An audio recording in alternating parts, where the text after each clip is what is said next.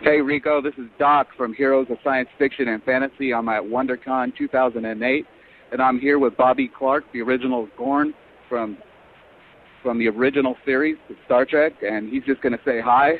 Here's Bobby Clark. Hey, all you Treks and sci-fi fans out there, what are you doing sitting home today? It's rainy, it's miserable, it's crowded. Come on down here to WonderCon. We're waiting to see you, and there's a lot of good things to be seen. Hope to see you. Look for me, Bobby Clark. I was the Gorn. Thanks a lot, Bobby. Well, thanks very much, Doc, for that uh, cool little uh, sound bite there from WonderCon out in California. Doc uh, does his own uh, show, own podcast. He's also a member on the Treks and Sci-Fi forums. Thanks for that uh, quick soundbite from the guy who played the original Gorn in the episode Arena of Star Trek, of course. And welcome everyone to Treks and Sci-Fi, another uh, edition of the podcast. This is Rico again, and this will be show number 162. Oh my goodness really uh, cranking them out these days, huh? anyway, today is February 24th, 2008. It's Oscar your Day. I'm sure uh, uh, some people are probably excited about that. I'll probably talk a, bit, a little bit about it on the podcast um, as we get going. Uh, we've got uh, another uh, packed show. It's probably going to be a long one again. Got some cool listener calls to play and entries. We're going to be covering the original series Star Trek episode The Man Trap actually the first episode ever aired of Star Trek. So I thought that'd be a fun one to uh, to take a look at and uh, bring everyone up to speed on some of the movie news of the Trek movie, of course. Uh, some talk about uh, DVDs and HD and all that. Uh, we've got a collectible I'm going to try to slide in and review, and, and just lots of the usual good, fun stuff that you've come to expect from Treks in Sci Fi. So, without any further ado, let's get going.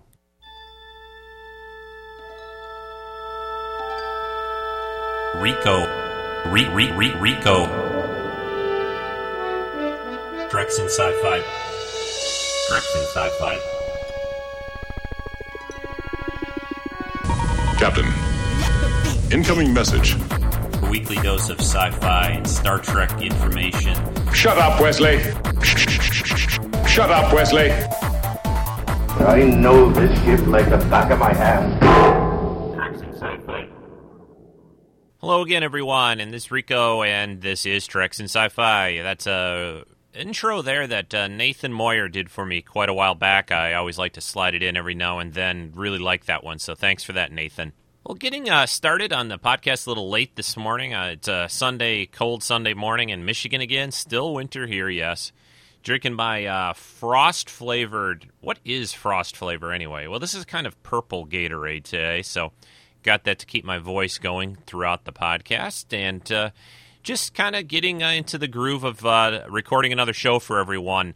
Got a lot of good response from last week's podcast on the movie Generations. Everyone seemed to really enjoy that uh, and uh, liked uh, what I had to say, I think, and the clips that I picked. So, always great to hear from you guys. If you want to email me, treksf at gmail.com is always the email to use to get in touch. Or, of course, you can go to the main website, treksinsci-fi.com there's several different ways to contact me through that. Uh, there's also the forums, which is another great way. So check out the forums link and join up if you haven't yet. A lot of good people on there, a lot of good things going on on the Treks in Sci Fi forums every day.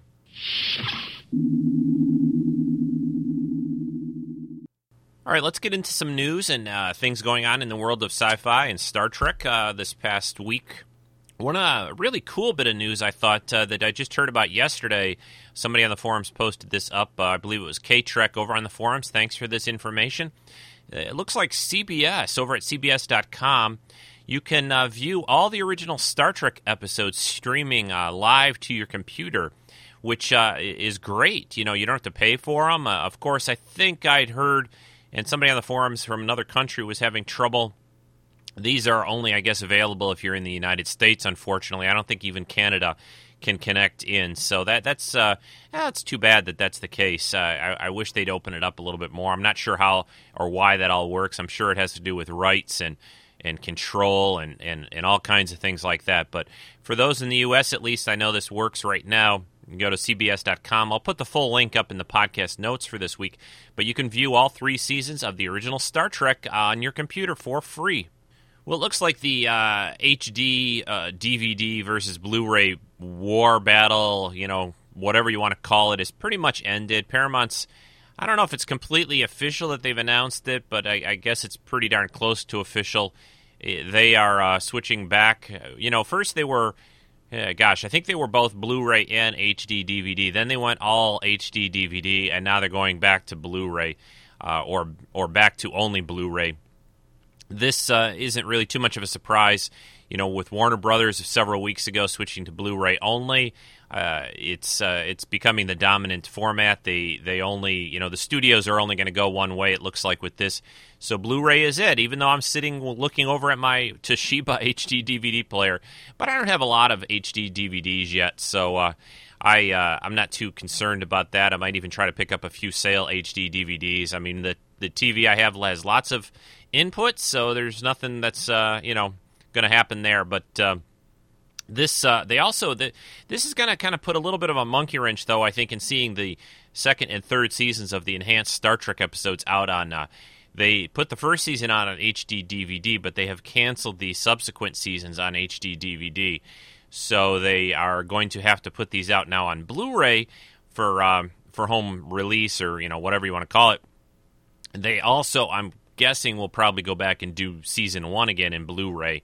Which, uh, for those of us who've already gone out and bought it, uh, that's kind of a little unfortunate. Uh, I wish they'd give people, you know, some kind of a coupon discount for those that have, you know, or already purchased it in some way. I don't know, but uh, not a big deal, I guess. Uh, so that's the the story on the HD situation and Paramount. I, I do also think or hope that I haven't heard a lot but I, I, hope they start putting out some of the Trek movies in high def. That that would be really cool to see.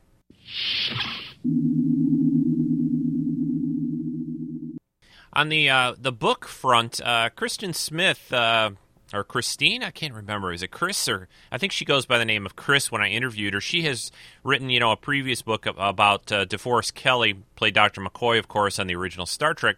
She's working on a new book, and I'll have to get her back on the podcast sometime this one's going to be called The Enduring Legacy of DeForest Kelley, actor, healer, and friend. Uh, she had, of course, uh, spent a lot of time with Dee throughout his life, uh, especially towards the, the end. Uh, uh, his last few years, she was a, a, good friend to him and helped him out quite a bit. So uh, we'll have to talk to her again about that. And there's a some sh- just a short little interview with her over at TrekMovie.com, talking about this, talking about her her take on uh, Karl Urban. Urbane, how do you Urban? I guess it's just Urban, the guy who, of course, is playing Doctor McCoy in the new Trek movie, and her uh, comments about his, uh, you know, ability to fill uh, DeForest Kelley's shoes in in the role of Doctor McCoy. So. Uh, we'll have to talk to her again, like I said, on the podcast sometime when she gets a little uh, further along in this new uh, D. Kelley book.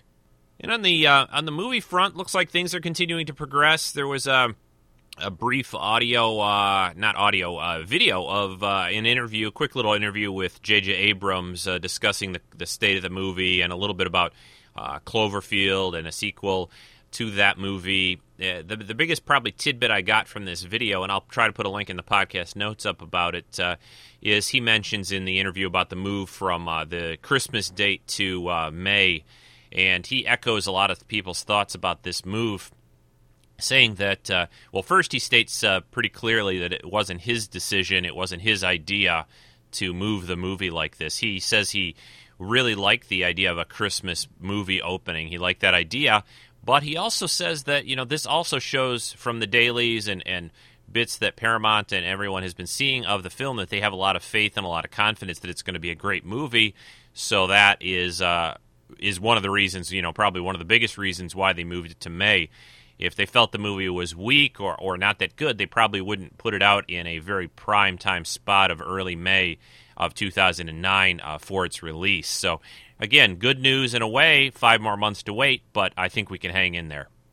Okay, I'm going to take a, uh, a short break, at least for me talking, and I'm going to turn this over to uh, Nathaniel, uh, who is uh, in Florida. I think. The, uh, I'm sorry, no, that's somebody else. I've got a clip for too many clips this week. Sorry, Nathaniel has um, his clip will be later on. Let me get this all straight. It's Rob in Orlando you're going to hear next, who has a cool little musical uh, entry for everyone to listen to. So this is Rob, not Nate. That's later, and uh, his musical entry. So listen to Rob. Hi everyone, this is Rob in Orlando, Florida, and I love music for sci-fi, just like Vartok. Vartok is doing such a great job covering the more well-known composers of sci-fi films I wanted to introduce you today to a piece of music that I love that was done by a composer that you may not hear about.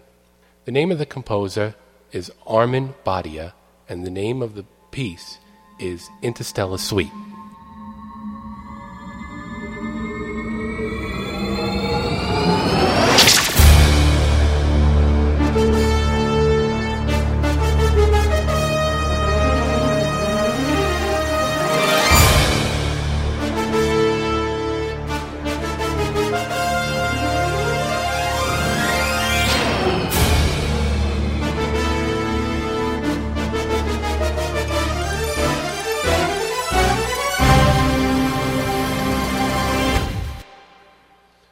Think of Interstellar Suite as a soundtrack to a sci fi movie that was never made. In 1981, Amin submitted this unusual sci fi sounding orchestral work for a synthesizer competition and won first prize out of 500 entrants. This launched his career and eventually allowed him to make a CD, which was released in 1987 of this work.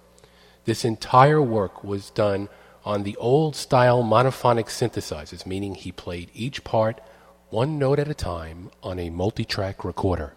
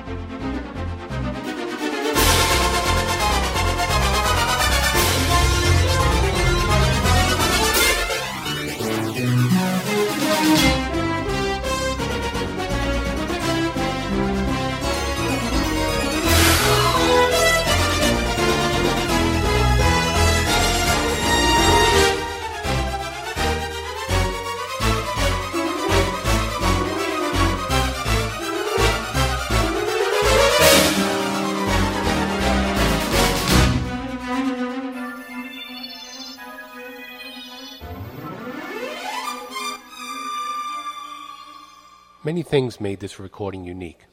One was its lush orchestral stylings attributed to Amin's love of Jerry Goldsmith and John Williams film scores.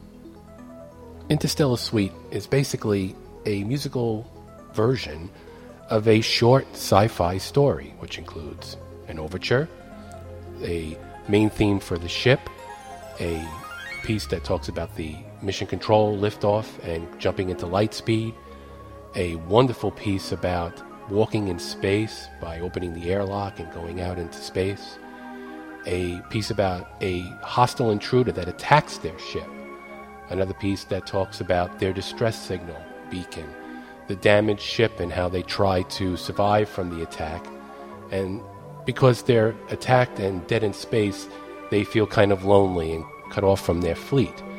Then there's a piece which involves the rescue by their fleet and then them going after the hostile attacker and battling them and winning.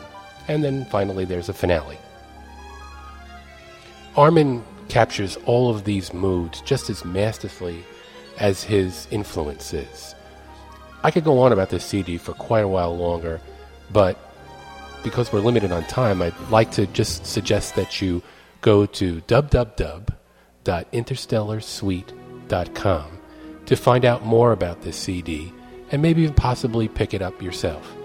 Uh, like uh, some of the composers Vartok has mentioned to you, he does uh, give you a CD with his autograph on it if you'd like. So head on over to www.interstellarsuite.com and get your copy of this wonderful, wonderful sci fi piece. It's a shame there was never a film or uh, an animation made to this, and maybe someday they will make it. But until then, let's just sit back, listen, close our eyes, and imagine ourselves there, much the way you do when you read a good book. This is Rob in Orlando, Florida, signing off. Thanks again, Rico, for uh, allowing me to talk about this great CD on your really great podcast. I'll be listening, and I'll see you all in the forums.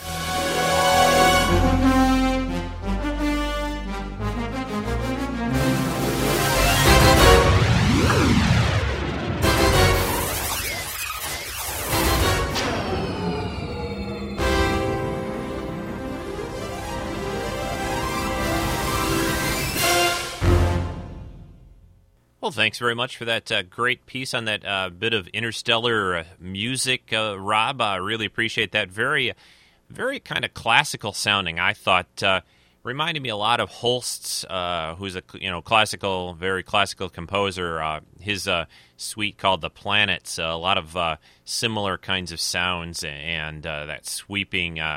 I guess you could call it interstellar kind of sound to uh, the music. Uh, really enjoyed that. So thanks a lot. And uh, everyone out there should check out that uh, website. Sounds uh, pretty interesting. Uh, and I will put a link to that in the podcast notes as well.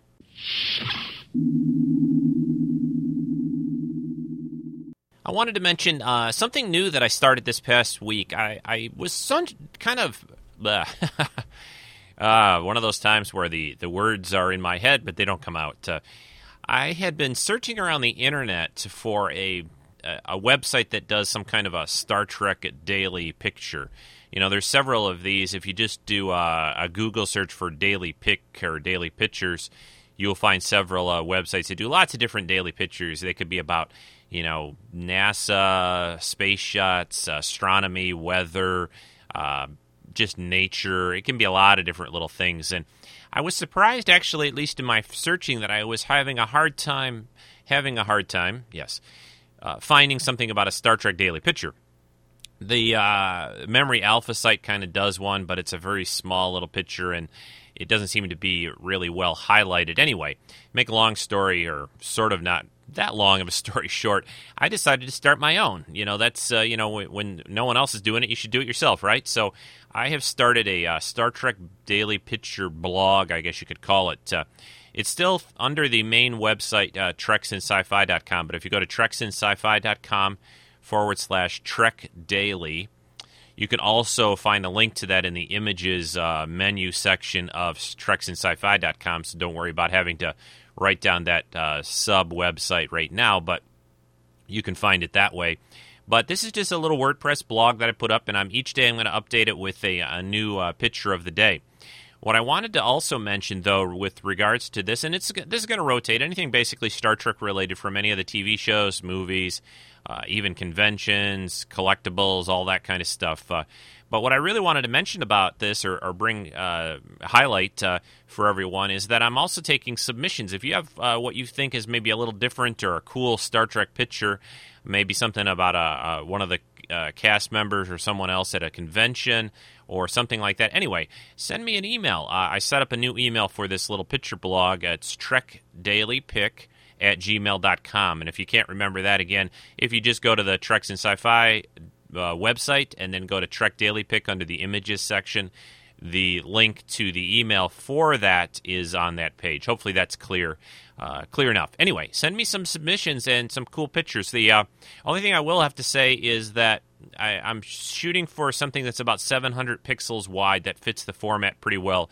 If it's a little smaller, I can enlarge it. If it's a little larger, I can shrink it. That's not a big deal. But if you if you are uh, handy at uh, image editing and all that, if you want to make it a little quicker and easier for me, something that's about 700 pixels wide is the optimum size for this. So I think you'll enjoy it. Uh, I hope you will. You can also subscribe and kind of, uh, if you use RSS at all or an RSS reader, if you look at the top of the Trek Daily Pitch, P- Picture page, oh, Say that a lot fast. Uh, you can find a subscribe link, which is an RSS feed, which will be updated, you know, each time a new picture goes up. So that's another way to view it. So I think uh, it'll be fun. So check it out when you get a chance. Okay. Also, uh, I want to bring up uh, the RPG on the forum while we're talking about the website and things like that. We are just about over with season five right now. Lots of major things happening in this uh, this uh, season, and uh, for those in the RPG, they're well aware of this. If you're a forum member and maybe just a reader of it, you can uh, you can check that out, or or join the Treks in Sci-Fi forums and and join in the fun on the RPG. Lots of stuff going on, and very soon in the next probably week or so, uh, season. The next season will be beginning. So uh, I want to uh, play. There's this cool little uh, bit of audio here from uh, two of our uh, or two moderators, I guess you could say, but both of them do a great job. Kenny and Jen on the RPG game, and here's a little bit of audio about the current season, and I think you'll enjoy it. So I'll be back after this. Enter. Reporting for duty, sir. Savril, it's so good to see you. How are you feeling? I am stronger, but that is all. Arya has sacrificed much to get me to this state. I hope I can still be of assistance, Captain. Very good. We have a lot to discuss, number one. I finished speaking with Admiral Decker, and we both come to this conclusion. The ship's biogel packs are infected with the virus. The inhibitor will not work on them, and we are losing vital systems at an alarming pace. In the next 43 hours, life support will begin to fail, and six hours after that, the ship's orbit will begin to decay. I understand, Captain. Aside from the danger it poses to the crew, the Tiberius is essentially a bioweapon. To prevent this pathogen from falling into the wrong hands, we must ensure the virus is eradicated completely. Precisely. Once the crew has abandoned ship, we will engage the auto-destruct. Season 5 is about to end with a bang. Join our crew for Season 6 or read the Treks and Sci-Fi RPG to find out what will happen next.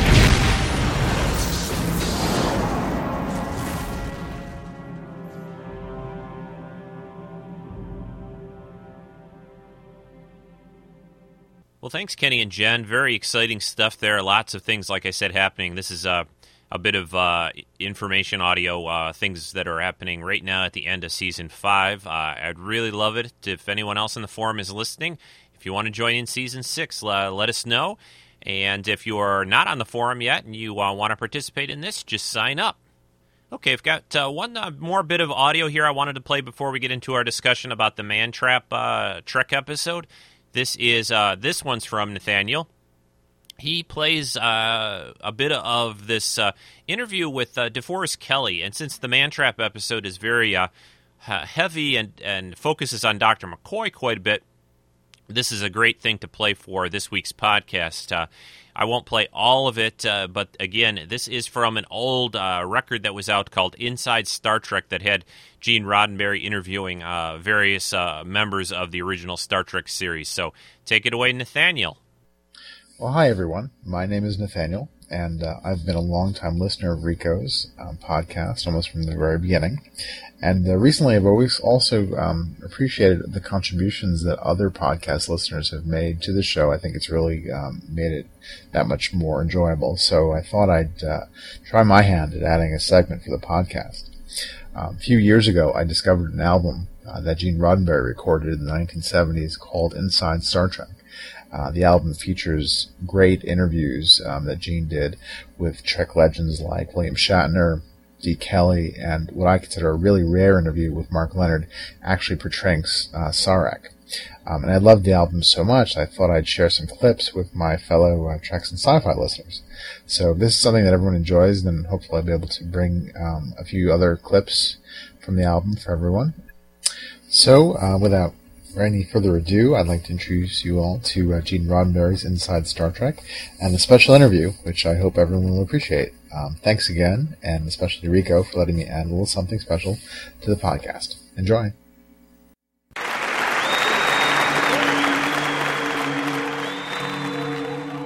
You cannot get fully inside Star Trek without getting to know DeForest Kelley. In real life, he often seems more a 23rd century human being than any of us. Witnessed what this intelligent, witty man had to say when we talked recently? Well, yes, of course that happens. DeForest Kelley and Dr. McCoy are part of each other. It's impossible for me to give a character that much of my emotion, identify with him that strongly, for that length of time, without fiction and reality beginning to meld somewhat. Then you're saying, Dee, that if you played Jack the Ripper, he'd be part DeForest Kelley, and Kelley would be affected by what the killer was? Certainly. If I played him as an actor should, that is, feeling his needs, thinking his thoughts. You see, everyone play acts a little bit, Gene. Children most of all, because it, it's a valuable aid in uh, choosing what kind of person you want to be or what kind of person you don't want to be. And naturally, since I don't want to be Jack the Ripper, it's easy for me to disengage after that rolls over. But now that when you start talking about Dr. McCoy, you're beginning to talk about a completely different case. He has some human qualities that are really worth emulating. How far does that emulating him uh, go, Dee? You mean, do I ever think I am Dr. McCoy? Yeah. Of course not. An amazing number of people relate to you that way, don't they? Yes, that's true. Do they ask for medical advice ever? Oh, no, Gene. Now, you know our fans are brighter than that. they know I'm not really McCoy. But something about our show seemed to give, uh, gee, I don't know. I, I guess hope is the best word. You know, the most heartbreaking letters I receive come from parents and even the children themselves who have some kind of permanent illness or uh, even a terminal illness. You've visited some of these children, haven't you? Yes, I've been able to visit some, and I, I try to correspond with everyone who writes that type of letter. This is a difficult question. Like, what did your visit do? How did you feel? How could you possibly help them? Well, the answer is still hope. Not necessarily that I brought any hope they'd get well, you understand. The hope seems to be, I guess, in imagination and dreams. But those particular dreams won't come true for those children. Well, maybe kids are smarter than us. They think dreams do come true. You see, if we can imagine better ways, a happier life, a better world, then somehow, if you can believe it will happen, it will happen. And we're all going to be a part of it someday, Gene. I'm beginning to sound like the ship's chaplain. We'd better get back to some medicine. I've noticed that you do share McCoy's interest in medicine. Well, after all, I spent three years of my life portraying. No, not, not really portraying, uh, being a doctor, making myself think as a physician thinks, feeling a physician's responsibilities, his values, his needs. If you do that, how can you not begin examining medicine today and thinking about what it will become in the Star Trek century? Okay, medicine today. Well, thanks for that, Nathaniel. I hated to cut it short. Uh, I had another couple minutes of that. Uh, it's a great album, Inside Star Trek. Uh, you should be able to find uh, information uh, about that online if you do some searching. Also, if you want to email me, I think I have a copy of that around. I might be able to help you out. Uh, again, Nathaniel sounds like he's probably going to put some more clips from that together and submit it to the podcast, so that's another way to listen. But great stuff and really fits in well with our look today at DeForest Kelley playing Dr. McCoy on the episode The Man Trap. So, again, thanks, Nathaniel, for that uh, great little clip and inside look at uh, the DeForest Kelley and, you know, how much of a nice, just genuinely nice guy he was. And like Gene had said in that interview, he's probably the most future thinking and, and most. Uh, I guess uh, hopeful and, and like his character of maybe of any of the original actors. So again, thanks a lot for that, Nathaniel.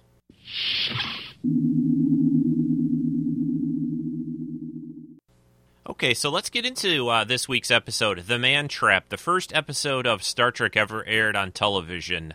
This uh, this episode, uh, there's a lot of things that uh, are kind of unique and different about this, and I want to give everyone a little bit of background at what led uh, uh, Star Trek to this and airing this episode, and a little bit of history of the very early early days of Trek on the air.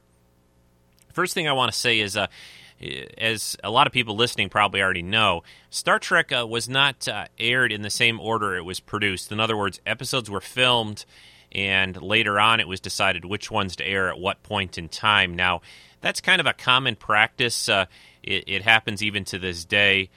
Probably on serialized type shows, you know, shows that have, you know, the, the plot follows some sort of continuous uh, arc or or thread or whatever, like shows like Lost, especially. I believe they just probably filmed those in order. But anyway, Star Trek didn't do that. And the um, the episode The Man Trap is actually the sixth episode that was filmed, but it was the first one aired, and it's a, it's rather unusual because it's very unlike other Star Trek episodes. Uh, but keep in mind the studio execs at this time, and in the in the fifties and science fiction, these guys had it in their heads that science fiction was about you know bug-eyed monsters and scary things and stuff like that a lot. And uh, the episode The Man Trap about the uh, classic or as called salt vampire creature that the Enterprise crew runs into is very much like that. So I can understand why this one was aired first. However, being so unlike the other Star Trek episodes, it probably wasn't a good way to kick off the show. Especially since the early uh, Variety and other trade magazines really didn't like this episode, and TV Guide, and they all reported that you know this this episode or at least Star Trek in general, they hit, were judging it based on this first episode, and, and, they thought it was just kind of a kiddie show, a monster of a week. They kind of gave some kudos to the actors, saying they were they were trying very hard to be serious and straight in their roles, but they the, they just didn't like this episode. And uh, the first few months of Star Trek were very rocky. Actually, up to about the end of that first fall season uh, in 1966 in about December or so of that year, it was very much in danger of being canceled, just pulled right out, uh, you know, like they do with shows these days where they don't even get a full first season, which happens quite often. Uh, Star Trek was uh, was very close to being, you know, swept away by that situation, and uh, I think a lot of it had to do with that first episode. Because if you don't catch a you know a, a group or, or, the audience with your first episode, you're you're in a lot of trouble right off the start. You know the um, Firefly is a recent example of that. They they did not air their episodes in order, and the first episode that they aired really wasn't like the other shows. It was later on. It didn't give you a, a really good look at the characters and everything and it really hurt the show. I can remember distinctly watching that first episode, which I think was the train job episode of Firefly, and not really liking the show very much. And only later on, when I watched uh, it, when I bought the DVD set, did I really start to love and enjoy the series. And that's just another example of how much you know the order which you air the episodes and how you start off really uh, is a big impact on uh, a television show's success. Uh, a key factor that kept Star Trek on the air. Everyone's very familiar, I think, with the letter writing campaign from between season two and season three. You know, Star Trek was basically effectively canned at the end of season two, uh, and there was a big letter writing campaign. Bjo Trimble was a good part of that, and other people. Uh, that uh, they got Star Trek a third season, even though the third season definitely not the best of the original series. At least they got another year out of the show and I think that you know helped quite a bit because you had three seasons that could go into syndication, and that's when Star Trek really took off, of course. But uh, there was an earlier writing campaign, and uh, right after this, uh, like I said, towards the the first few months of Star Trek, when it was really uh, getting poor ratings, what happened was a group of science fiction authors got together: Poul Anderson, Robert Bloch, Harlan Ellison, Philip Jose Farmer, Frank Herbert, Herbert. you know, the author of Dune, yeah, that guy. Uh, Richard Matheson, Theodore Sturgeon, A.E. Van Vogt, uh, just a lot of very, very respected science fiction authors got together and sent out a letter basically to uh, all the people that had attended the World Science Fiction Convention in 1966 and brought all these people uh, up to speed and aware of the fact that this fairly intelligent, at least, you know, based on movies and television shows up until that point for sci fi, this very intelligent series called Star Trek was in a big danger of being canceled, and they urged everyone to start writing letters. And to save the show. So this uh, this letter hit home.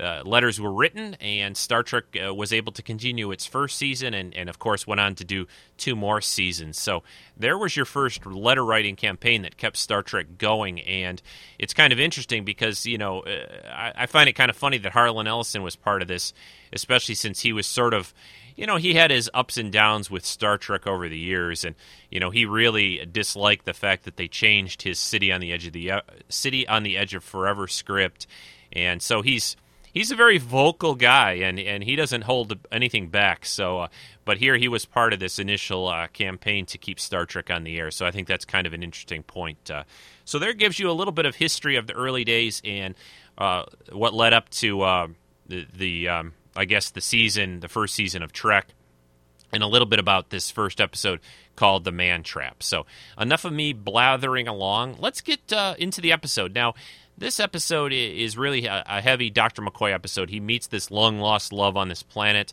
They're there to just do sort of a medical exam of uh, these two archaeologists, uh, Professor Crater and his wife Nancy. Nancy is this um, old flame of Dr. McCoy, but uh, she isn't all she appears to be. So let me play the first clip and then we'll get into discussing the episode in more detail.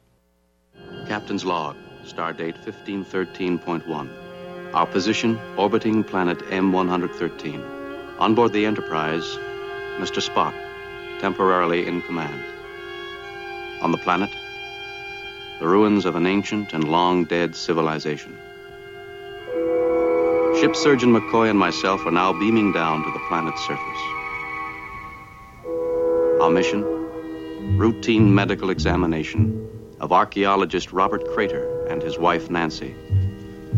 Routine, but for the fact that Nancy Crater is that one woman in Dr. McCoy's past. Shall we pick some flowers, Doctor? When a man visits an old girlfriend, she usually expects something like that. Is that how you get girls to like you? By bribing them? Doesn't seem to be anybody around, does it? Well, they'll be along. You rushed us down ten minutes early. Okay, uh, there's a couple again other interesting things about this episode. It, it's it's not very Star Trek like in general. There's a lot of things different. Uh, one is that voiceover with Kirk, even though he's doing his captain's log. The, the difference here in this episode is he basically sort of is a, narrator in a way.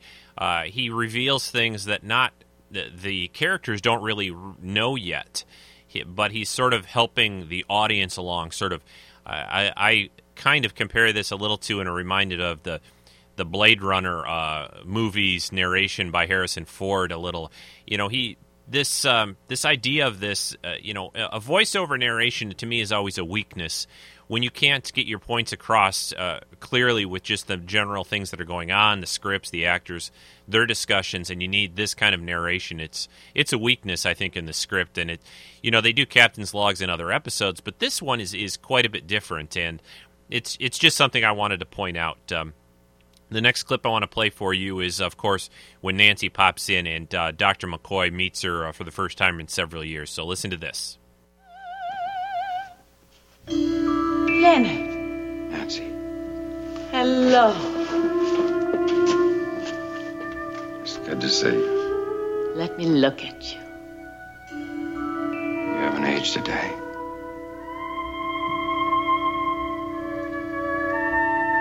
Oh, this is Captain Jim Kirk of the Enterprise. Mrs. Crater, I've heard a great deal about you. All good, I hope. And crewman Darnell. How do you do, ma'am? Something wrong, Darnell? Oh, excuse me, sir, but Ma'am, if I didn't know better, I would swear that you were somebody I left behind on Wrigley's Pleasure Planet. It's funny, you're exactly like a girl that. A little less mouth, Darnell. I'm sorry, sir. I, I didn't mean to. Uh... I mean, I know it's impossible, of course. Why don't you step outside, Darnell? Yes, sir. Thank you, sir. Maybe I'll step outside, too. What? And let Plum examine me all alone? Plum? Plum. A nickname I gave Leonard when we were very young. Uh, I'll, uh, I'll wait for the professor and I'll catch you both at once. I'd better go get Bob. Every time he starts digging, he forgets time, sleep, food, everything. Be back in a minute. Yeah, it was a very interesting scene there with uh, the different uh, the ways the salt uh, creature appeared to the different uh, uh, characters there. Kirk, saw an older Nancy. McCoy saw the Nancy he recalled from long ago, and Darnell there, of course, seeing this blonde uh, bombshell that he uh, knew back on Wrigley's Pleasure Planet or whatever, which uh, always reminds me of the that Risa planet that they had on TNG. same kind of idea, I think. Uh, so that this creature had the ability to appear differently to uh, different people, even in the same room, which was a pretty cool thing, I thought. Uh, uh what else did I want to say about that scene? Uh, oh, the music. Uh, Alexander Courage does some really interesting music, I think, in this episode. Very eerie and kind of mysterious and alien sounding, and a lot like his his work on uh, the early pilot episodes of Star Trek, probably more so than than any of the subsequent episodes. So good music in this episode, stuff I really like a lot. Uh, the next clip is another uh, kind of a voiceover, a little bit, then it leads to a scene with uh, Crater and McCoy and Kirk. But again, a little bit more of the captain's log. Captain's log. Additional entry. Since our mission was routine, we had beamed down to the planet without suspicion. We were totally unaware that each member of the landing party was seeing a different woman. A different Nancy Crater. Professor Crater, I'm Captain Kirk. This is. The uh, heroic captain the intrepid doctor cross interstellar space to preserve our health. Oh, your sense of duty is overwhelming. Now, will you please go back where you came from and tell whoever issues your orders to leave me and my wife alone? We need additional salt against the heat. Aside from that, we're doing very well, thank you. I'm pleased to hear you're doing well, but I'm required to confirm that fact. Doubtless. The good surgeon will enjoy prodding and poking us with his arcane machinery. Go away. We don't want you. What you want is unimportant right now. What you will get is what is required by the book. Quote All research personnel on alien planets are required to have their health certified by Starship Surgeon at one year intervals. Like it or not, Professor, as commander of the Starship, I'm required to show your gold braid to everyone. You love it, don't you? He's all yours, Plum. Dr. McCoy. Yeah, the uh, the actor there is named Alfred Ryder, who's playing uh, Professor Crater. Does a great job in this episode. Very good uh, actor, also a director. Uh, he does a, a, good job of, uh, you know, in a difficult situation, being a guest star in a show like this in a very weird, uh, you know, deal. you know, you've got this creature thing, and you're, you know, starships, transporters, phasers, all this stuff. It, I always thought it would be kind of hard to, to pop in a show like this. Maybe not so much these days with sci-fi all over the place, but back in the days, early days of Star Trek, to be a guest star would have been a little tricky, I think. Uh, the next clip, this one I like. This little scene. There's a scene on the bridge between Uhura and Spock, who who never really have that many moments together like this in the series. So I wanted to play this one for you. Uhura, your last subspace log contained an error in the frequencies column. Mr. Spock, sometimes I think if I hear that word frequency once more, I'll cry. Cry? I was just trying to start a conversation. Well, since it is illogical for a communications officer to resent the word frequency, I have no answer. No, you have an answer. I'm an illogical woman who's beginning to feel too much a part of that communications council. Why don't you tell me I'm an attractive young lady? Or ask me if I've ever been in love? Tell me how your planet Vulcan looks on a lazy evening when the moon is full. Vulcan has no moon, Miss Uhura. I'm not surprised, Mr. Spock. Transporter room to bridge. Landing party returning. They report one death. Bridge acknowledging. I don't believe it. Explain? You explain. That means that somebody is dead and you just sit there. It could be Captain Kirk. He's the closest thing you have to a friend. Lieutenant, my demonstration of concern will not change what has happened. The transporter room is very well manned, and they will call me if they need my assistance. Yeah, I like that scene uh, between Spock and Uhura. You know, she's trying to kind of like flirt with him almost a little bit, and, and in a way, and and he's of course being very you know Vulcan like and everything. But and then his reaction to this death, uh, they you know Darnell is killed on the planet by the salt creature. They beam back aboard to uh, have McCoy examine the body. Uh, you know, it, it, Spock is is just like you know he's he's he's right. They, no matter how he feels about the situation, uh, it it won't change anything. Of course, it does seem still a little odd to me that he wouldn't try to find out at least who it was out of the landing party. You know, Kirk, McCoy, or Darnell who's dead. You know, it would be kind of a big deal if it was Kirk. You know, that that would be eh, not that these other characters don't matter or that Kirk matters more, but I mean that would put Spock in command and you know just lots of things like that. So I'm going to move on uh, a little bit quicker in this episode, try to catch up a little bit here on the podcast. McCoy, of course, discovers that uh, it was the removal of salt from Darnell's body that killed him, not this uh, Borgia plant that uh, Nancy Crater says uh, that he was eating and then, then passed out and died or whatever. I want to skip ahead, though, to this next clip. There's another nice little side scene here in this episode between uh, Sulu and Yeoman Rand. Yeoman Rand brings uh, Sulu a plate of uh, food to eat, and and this is in this sort of botany area that Sulu kind of also works in in this episode, uh, and it, it, shows kind of some of his interests in.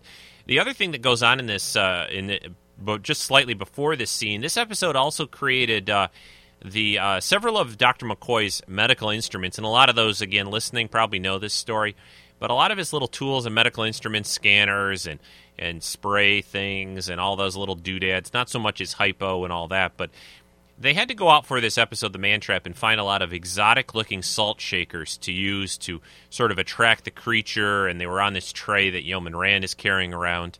Uh, so they, they found all these very exotic looking little salt shakers and decided that uh, they would make cool little medical instruments, futuristic medical instruments.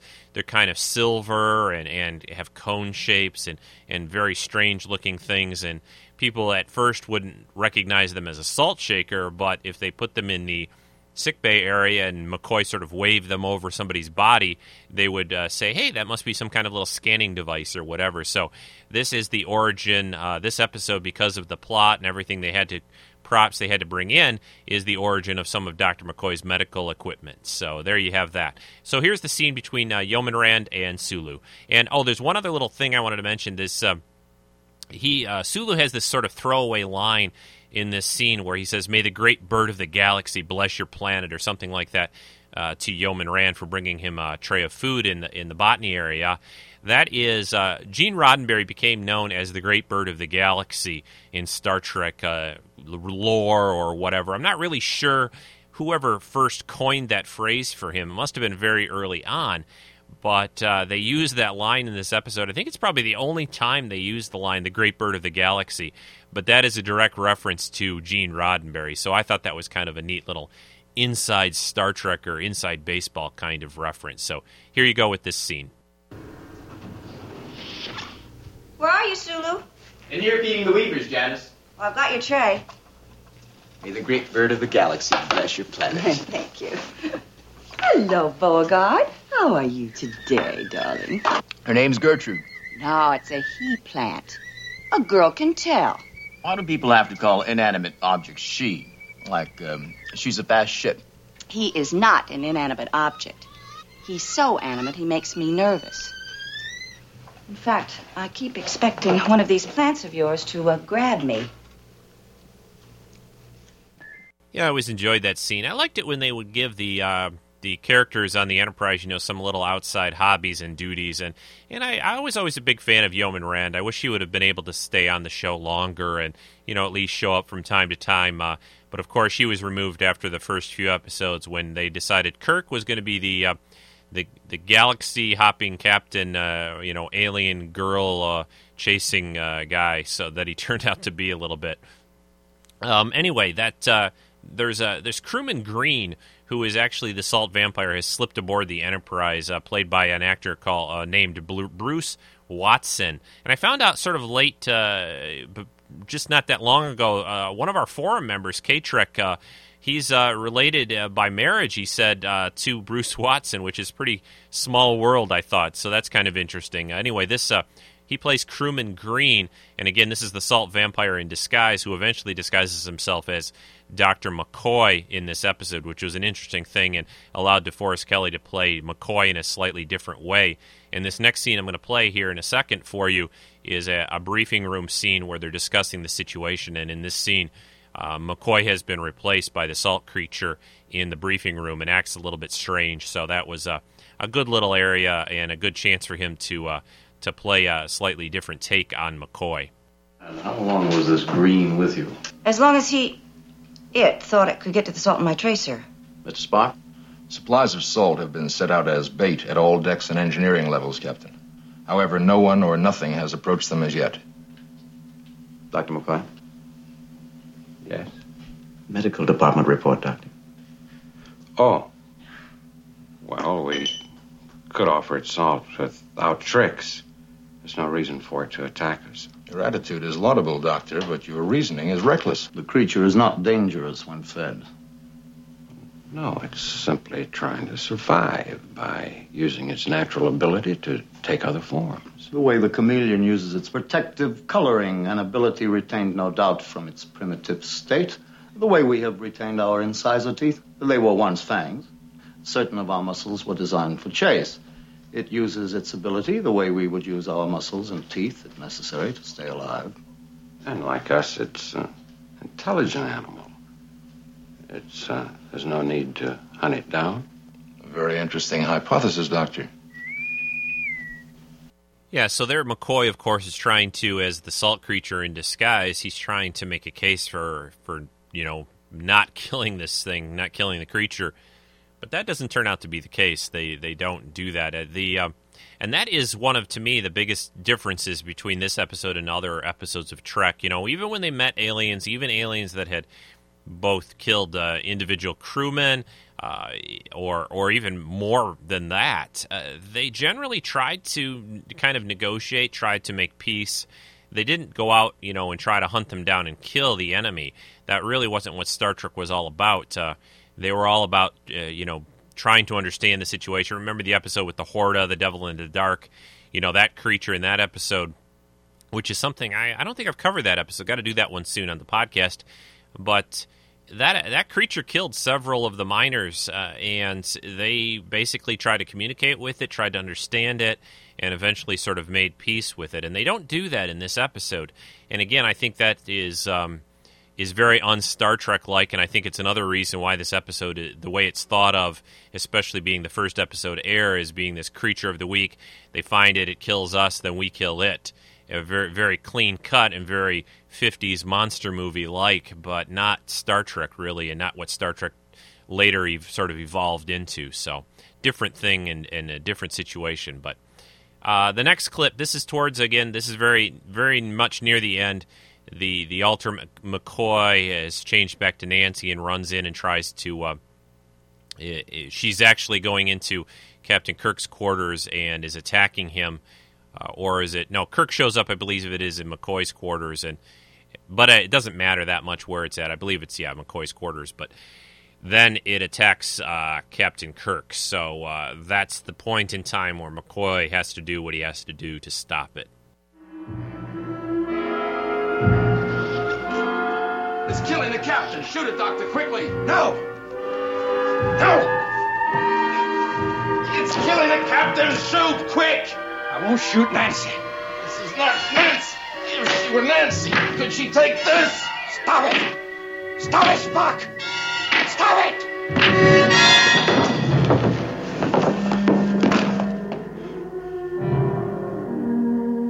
Is that Nancy, Doctor?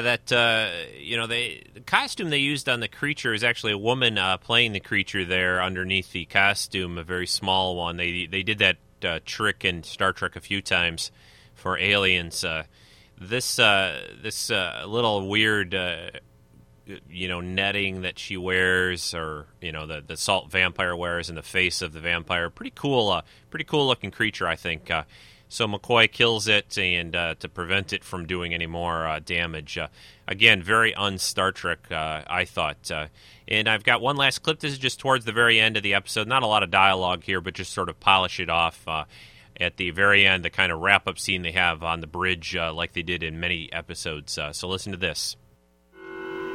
Ready to leave orbit, Captain.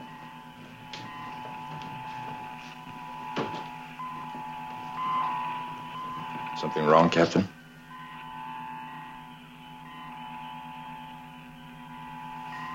I was thinking about the buffalo, Mr. Spock.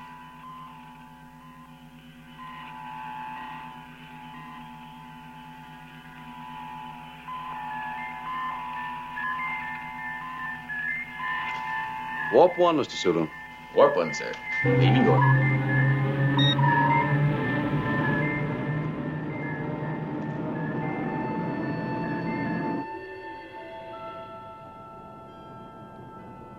So there you have this episode, The Man Trap, first episode of Star Trek ever aired. Uh, it was uh, written by George Clayton Johnson and directed by Marc Daniels. Cool episode, uh, quite a bit different than the normal Star Trek that we would uh, come to know later on and see over the course of the rest of the first season and in season two and season three. But an interesting take uh, in Star Trek and on in Star Trek history too, and how this episode really wasn't probably the best episode to lead off their series with. Uh, I thought Where No Man Has Gone before the second pilot would have been a much more interesting and, episode uh, that was like Star Trek and, and, a much better one to start off with, especially since that episode, the look of that episode was so different where No Man Has Gone before versus the later ones. It would make sense if they aired that one first because that was basically the pilot episode that sold Star Trek to the network. So, but you know, that's the way these networks work sometime. And now we have a special treat for you. This is another father and son review uh, about the man trap, of course, but a little different version than they normally do, and I think you'll enjoy it. So take it away, uh, Rick Moyer and Nathan Moyer with their father and son take on the man trap. Hi, this is Rick. And this is Nathan. And this is the, the Father, Father, and Son, son review. review. Today, we decided to, instead of talk about the episode. We thought we would just do it all in one liners. We're going to review the whole episode, one liners, starting right now, and then we'll be back at the end to tell you what we gave it. That's right. Okay, you ready? Yeah. All right. the Man Trap. I'm ready. Orbiting M 113. Spock in temporary command. Kirk and McCoy visit the surface. Routine visit. McCoy's old flame Nancy is there. Where are they? Ten minutes early? What? No red shirt? This time it's blue? Will she remember me? Ooh la la, she hasn't aged a day. Crewman Darnell sees a blonde bombshell. I saw you on Wrigley's Pleasure Planet. Shut up and get lost, Darnell. Plum? What a nickname. Where's Bob? No, Darnell! No! Different Nancy's for everyone. Bob's a jerk. Give us salt, we are hot. Now go away, or we shall taunt you a second time. Nancy talks about you, McCoy. I see gray, Doctor. Say what? Something's fishy here. a scream! Darnell is. He's dead, Jim. What the heck is in his mouth? Untested plants? Or salt sucking monster? Ring around the collar! Nancy, liar, liar, skirts on fire. More salt. Did you ask them about the salt? Spock isn't good at small talk. Frequency. How do Vulcans love Mr. Spock? Landy's party's. Landy party's back! Uhura says, Spock, don't you care? The autopsy raises questions. What really killed him? Tell the captain. Chili peppers will be good for them when they get here. Have patience. People aren't visiting M113 anymore. No salt in the ensign's body! Red rings! Red rings! Putting two plus two together and getting a salty four. Quit harassing us. Oh, oh, there goes green and he's in gold!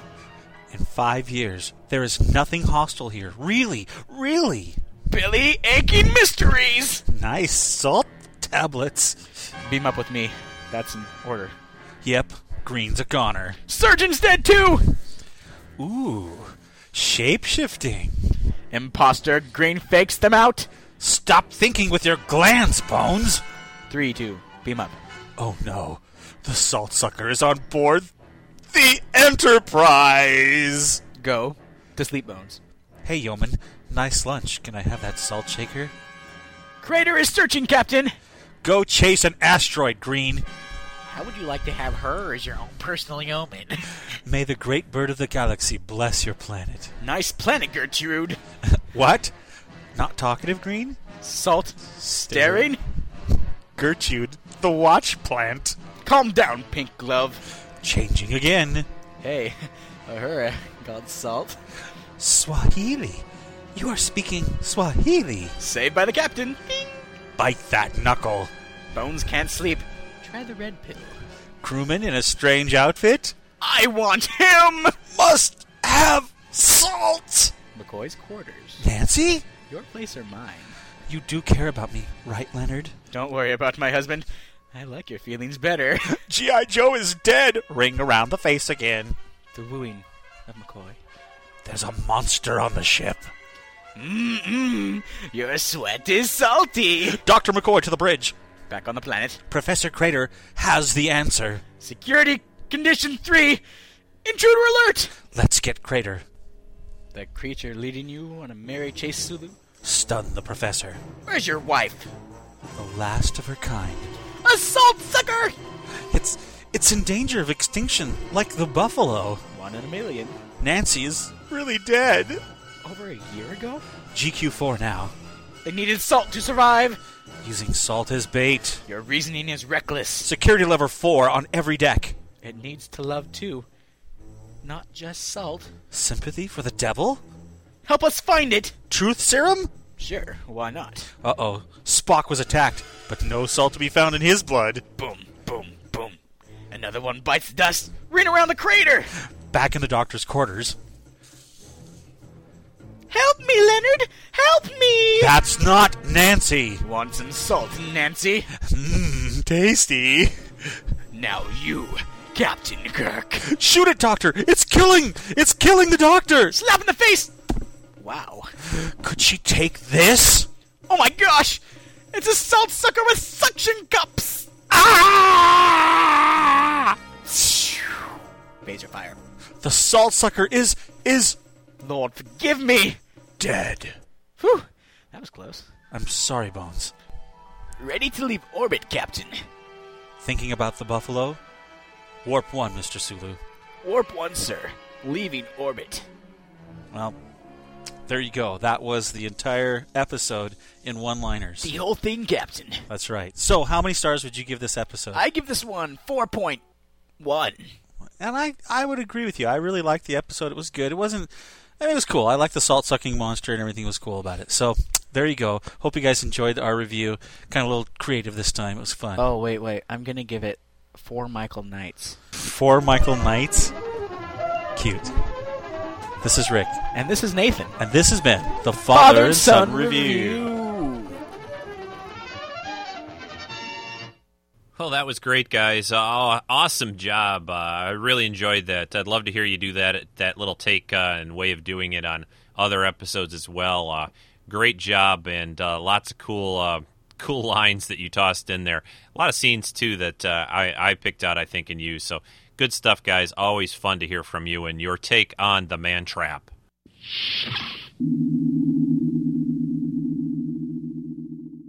Now let's switch over into sort of the collectible segment. I did want to say one other thing uh, about the man trap in relation to uh, the the collectible area and, and, props and things like I, I talk about. There are a couple interesting things in that episode. One is uh, Professor Crater when he's firing and, and trying to hold off Kirk and Spock who are trying to take him on the planet. Uh, he's using a, uh, a phaser which was the original laser pistol that was used in the first pilot the cage by Captain Pike and everyone. So he's got an alternate uh, version of what later was later later what was what was turned into eventually a phaser. So that's cool, and also you get to see the the classic sort of white-handled phaser weapons that Kirk uh, is using. One, I think, in this episode, and a couple other ones are on other people's belts. Uh, those little tan-colored belts they wear in this episode don't show up very often in Star Trek either. So, a couple interesting things, and uh, Art Asylum did put out a white-handled phaser, uh, which uh, was pretty cool of them to do since you don't really see those in many episodes of Star Trek. Uh, probably this one the most, I think, in the Man Trap. So some interesting uh, uh, tidbits there on the props of that episode. But that's not what I'm going to be talking about as far as collectibles this week. This time, I want to talk about another Master Replicas piece. It's a lightsaber, a Star Wars item, and I got this a few weeks ago. I tossed a couple of quick pictures of it up on the forums, but now I'm going to put some more uh, detailed photos up in the collectible gallery, and I will discuss the piece here. This is uh, Luke's uh, lightsaber uh, that he used in Return of the Jedi. Now, Master Replicas has done this piece before as the what's called, uh, I guess, the hero prop or hero version of this lightsaber, which is the one that was used for close-ups, a lot cleaner version, uh, much more uh, nicely done and detailed and that is known as the Hero. They did that. That was actually one of the first items Master Replicas ever made for Star Wars or from Star Wars. But this version two, is as it's known, uh, lightsaber hilt that he used in Return of the Jedi is much much more seen actually in the movie when it's on his belt and in various scenes when he's using it. This uh, lightsaber is probably used in probably 90% or more of what you see actually on screen, and it's a much dirtier version the the black areas on the lightsaber are, are kind of incomplete. It's kind of beat up looking, and it kind of looks a lot like uh, Obi Wan, uh, old Obi Wan's lightsaber, Ben Kenobi's lightsaber that was seen in Episode Four. Very much like that lightsaber. Now, one of the ideas there and one of the backstories is that uh, Luke, uh, you know, he lost his lightsaber, oh, my hand, or whatever, in, you know, at the end of Empire and he had to go build another lightsaber. And you know, Vader eventually grabs and holds or, or has that in Return of the Jedi, and he's got that line that says, uh, "I see you've you've constructed a new lightsaber. Your your skills are now complete, and all that." Well, the the backstory there was that Luke had gone back to Tatooine.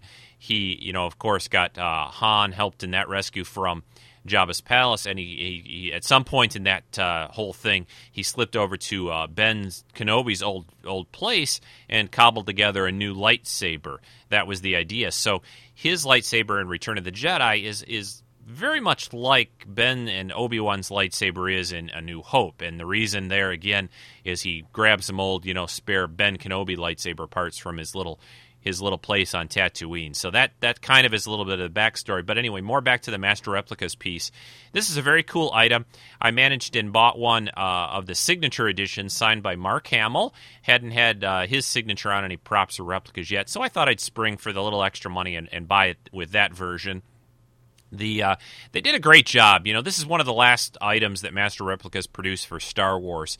And this piece, I think, the detailing, uh, the the sort of aged look of it uh, with the incomplete paint job and all that in this sort of dirtier version two version version 2 version, yeah, of this lightsaber is is really well done. It comes in the normal kind of display case. Uh, it's got a nice weight to it, and uh, it's just a, a, nice item. And for those that aren't into the detail of Star Wars, like I just went through, they may not understand that you know they used multiple uh, versions of this in the movie. They of course use multiple versions of most props in movies, but this is probably for Star Wars one of the biggest examples of how different uh, uh, the hero or close up version of the prop is from what was typically used in the movie. I believe I also had heard and read somewhere that uh, he actually even used one of Ben's, uh, you know, one of his old hilts from episode four in some scenes in the movie as well. But uh, it's hard to say which scenes for what you know what he was using in each scene. I'm sure that's outlined somewhere on some Star Wars websites at, at some point, but nothing I need to get into right now. So anyway, Master Replicas uh, version two of the Luke lightsaber. These can still be found pretty readily on. They did, uh, like I said, two. I got the the signature one, but the one that's not signed is uh, a fair amount cheaper. I'm sure you can find these at retailers online. Still, it just came out not that long ago, and also also up on eBay as well. So pick one of these up if you're into uh, these cool Master Replicas items, especially since this is uh, uh, the end of an era. This is one of the last items that Master Replica has made from Star Wars. It uh, they've they've lost the license. It's this new company EFX is going to be doing props and replicas in the future. They probably will redo some of these old lightsabers. I'm not sure they'll ever, ever will do a version 2 of the Luke saber, but who knows? Uh, I'm sure they'll put out a hero version from uh, episode 6 Return of the Jedi at some point. But another cool prop from Master Replicas. Okay, folks, uh, that's going to about wrap it up for this week's edition of Treks in Sci-Fi. Hope you've enjoyed listening to uh, all the different clips that people have sent in. Always appreciate that. Send in stuff about music, books you've read, movies you've seen, reviews of, of TV shows of Knight Rider. Oh, which by the way was kind of blah, if you ask me. I didn't think there was a much much really to it. I thought the most interesting part maybe was when David Hasselhoff shows up at the very end. So that was a little disappointing. Uh, that movie, although the car was pretty cool, and I thought Val Kilmer did a good job on the voice. So. Um, but anyway, uh, again, hope you've enjoyed this week's edition. Uh, I'm going to try something a little unusual next week. I've done this before, uh, but I haven't done one in a while, so I thought I'd give it a go again. I'm going to record a uh, a live show next weekend. Uh, we're going to record this next Sunday, which will be, gosh, what day is that? That's uh, into March, March 2nd. We'll say yes, that's what it is. It's March 2nd. I'm going to record at 1 p.m. Eastern Standard Time the podcast uh, next weekend via uh, basically it's going to be a webcam. Go up to the main treksinsci-fi.com website. I will have links there and maybe some video feed if I can embed it directly on the main page. But anyway, there'll be directions shortly before the show uh, to how to access and view it. I haven't decided yet uh, which version, what uh, service to use. I've used Stickam. I think I used Ustream the last time I tried this, which seemed to work out pretty good. So probably use Ustream. But next weekend, Sunday, March 2nd, uh, 1 p.m. Eastern Standard Time, I will be recording a live uh, video show or live. It's not going to be a video show. Let me correct that. It's going to be on a webcam as they record the normal podcast. So I think that'll be fun. Haven't done that since, gosh, the fall. I think I did the last time at show 100 or something, something like that. It's hard to remember. Uh, all these shows there's just so many of them out there now. But uh, that's the plan. Oh, I'm going to be covering the two-part Voyager episode, Year Year of Hell, Year in Hell. What is that one called again? It's from season four. Let me look it up real quick here. Yeah, Year of Hell, parts one and two. I'm going to be covering uh, from season four of Voyager. Is the episodes I'm going to be looking at next weekend for the the the live a webcam show. So maybe even throw a contest or two in during the show as well. So I hope you'll join me next weekend. And uh, again, hope you have a great week. Uh, enjoy. Uh, uh, whatever you happen to be doing for the week. Um, oh, and watch the Oscars tonight. I thought I was going to talk about that, but I guess I didn't really get a chance to. I'm not so interested in it. I'll probably turn it on at the beginning, have it on in the background while I'm playing some video game or, or hunting around on the web for other things. Uh, or playing on the forums or something like that. But yeah, the movies this year, I just haven't seen a lot of them basically. So, but I usually have it on in the back on background. And Jon Stewart's a, a pretty funny guy and pretty funny host, so he should do a good job, I'm sure. And with the uh, the writers' strike over, it's good that they're all back in business. So. That's it, folks. Uh, this is Rico signing off for this week.